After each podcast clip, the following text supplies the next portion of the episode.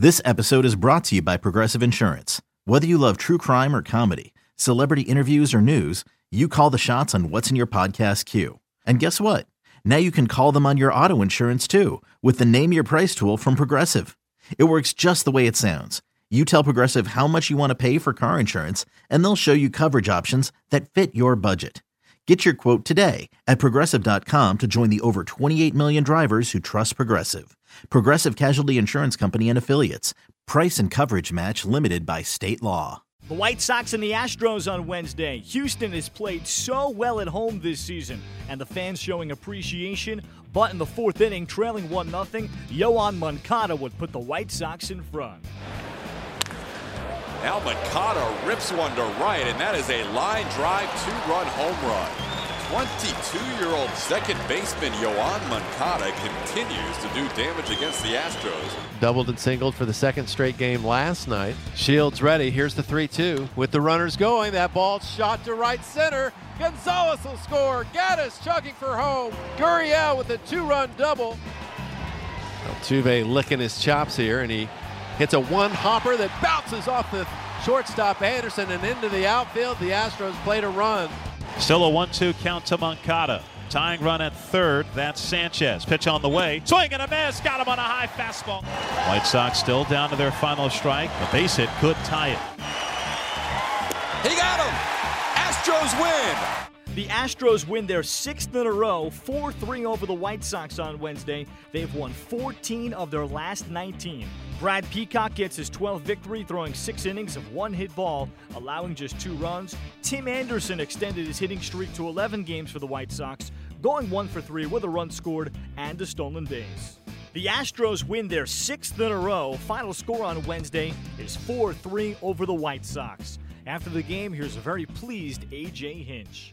Yeah, I mean, he, you know, he was good again. I don't, I don't think he was particularly sharp, which is funny to say for a guy that gave up one hit. Um, but he did battle through his outing and, and, didn't give up very many hard hits. He got a couple punch outs. Um, there were a few walks in there that are that are a little uncharacteristic of him, but um, you know he's a winning pitcher. He, he really does a good job of of navigating some things, and, and he has some escape. through a couple changeups, but um, just another good outing because because Brad Peacock's pretty good strong. That seemed to be indicative of a guy to go out there and finish strong. Especially for him, you know, I, I, you know, it's so public nowadays what everybody does and doesn't do. So when you start having any area of your game that is exposed to to questions or criticisms or curiosities, and, and so the third time through the order for him is is an open topic. So when he when he can block that out and go and pitch, and finish his outing, walk off the mound, what 100 pitches or whatever he was at, um, I think it you know, obviously makes him feel like he accomplished something. And, and, there's not a pitcher alive I've ever gone out to the mound and taken him out of the game, and he's high fiving me. So these guys like to finish their outings, and, and he did in, in great form. You talk about the job Joe Musgrove's doing now for you. How's it like tonight? Yeah, it was good. Um, you know, he can come in the velocity when it's at, where it's at right now. It's pretty threatening to the hitter, and he's got a pretty good slider that comes with it. All of his stuff is has had an uptick in effectiveness since he since he took over in the bullpen. He's got a ton of confidence. He's got energy when he comes in the game. Um, you know, and, and, and even in the ninth, you know, it's he's not used to pitching in the eighth and ninth inning as a whole. I mean, as a starter, he's usually out of the game. As a as a reliever, he he blended into the middle of the game, and now he's starting to get these these back end leverage innings, and he, he hasn't changed a bit. Where, did, where exactly did Gregerson get hit? Right in the heel of the hand, sort of the above the the hamate and below the sort of right in the middle, right there. He's fine. X-rays are negative. He's fine. You talked about having Colin go out in the wild card. What's that? Oh yeah, we we every now and then we, we roll it into a player, and and uh, it's just nice for Colin to feel a part of this. You know, I, I don't know how many at bats we have for him. I, I do want to get him in there, you know, when I can, but it's it's tough right now to break our lineup. And when I give a guy a day off, it's you know Marwin's usually the answer. So. Um, you know, we just made him go out there and talk to the umpires. We knew he'd have to talk about what ha- you know what happened. They're going to ask him questions. It's uh, it's cool to send a player out there every now and then.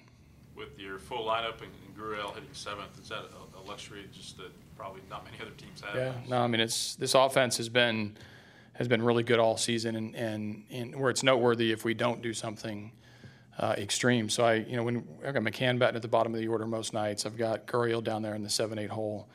Uh, I got a switch hitter in Beltran. Marwin's moved up, so it's there's not a lot of empty pockets that, that, that we don't have some sort of production. What do you think his at bat there with the two outs and two on and got those two home. For who?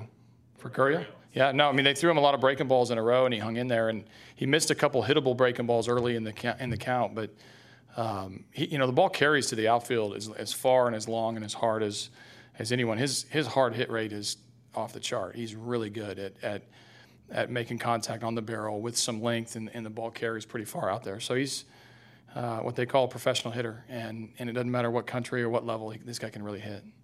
What do you think about Musgrove? He tried to get that double play. He hit the ground, had his body. Oh, yeah, no, he's flying all over the place. If you know when when you clinch and and you still have to play for something, it's nice to see the players go out there. We're playing really hard, and these guys aren't taking any game for granted. I love how uh, we're into the games. We're doing just enough to win.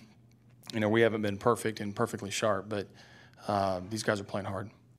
Joe Musgrove closed it out, picking up strikeouts to end the eighth and the ninth. He talks about taking advantage of the opportunity. I love it. This is, uh, it's, I mean, the ultimate adrenaline rush, you know, and having a chance to come in and close out the game when we really need it, you know, it's, it's I think everyone wants that situation. What works for you out there today? Uh, fastball slider. I mean, Strami gave me a great game plan. Centeno and, and Gaddy called it called it the right way, and I was just executing. That's it. You're, finishing up a game that started well with Brad Peacock on the mound. I know you've been uh, by his side all year long. What does he do that impresses you? He's incredible. I mean, he commands the bottom of the zone so well with his fastball that his breaking ball. I mean, if it starts anywhere over the plate, guys are offering at it. so, um, I mean, he's incredible. He's he's he's overcome so much, and he's really impressed everyone this year, and he's done his job. How about 93 wins for the club with still a few left to go on the regular season schedule? What do you think about the team around? Oh, it's incredible. I mean, everyone comes ready to play every day, and we always feel like we're in it, no matter how many we're down or how many we're up. So, um, it's incredible to see the camaraderie and you know, and, and, and, the good teamwork that goes into each win. And um, tonight's a good one to keep the streak going, and uh, we need to win a couple more to try and get that lead back. The series wraps up Thursday as Houston goes for a four-game sweep. Carson Fulmer starts for the White Sox. Dallas Keuchel goes for the Astros.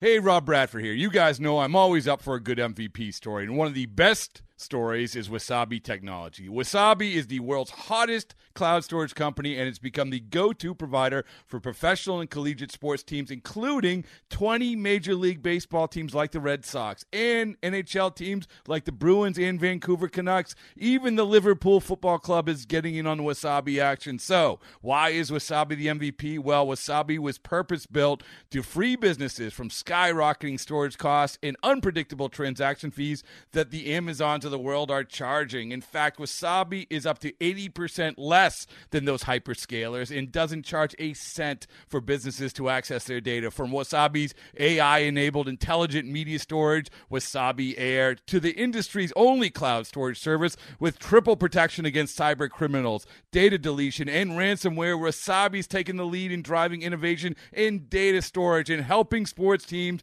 to unleash the power of their data. Wasabi, another Boston based championship team.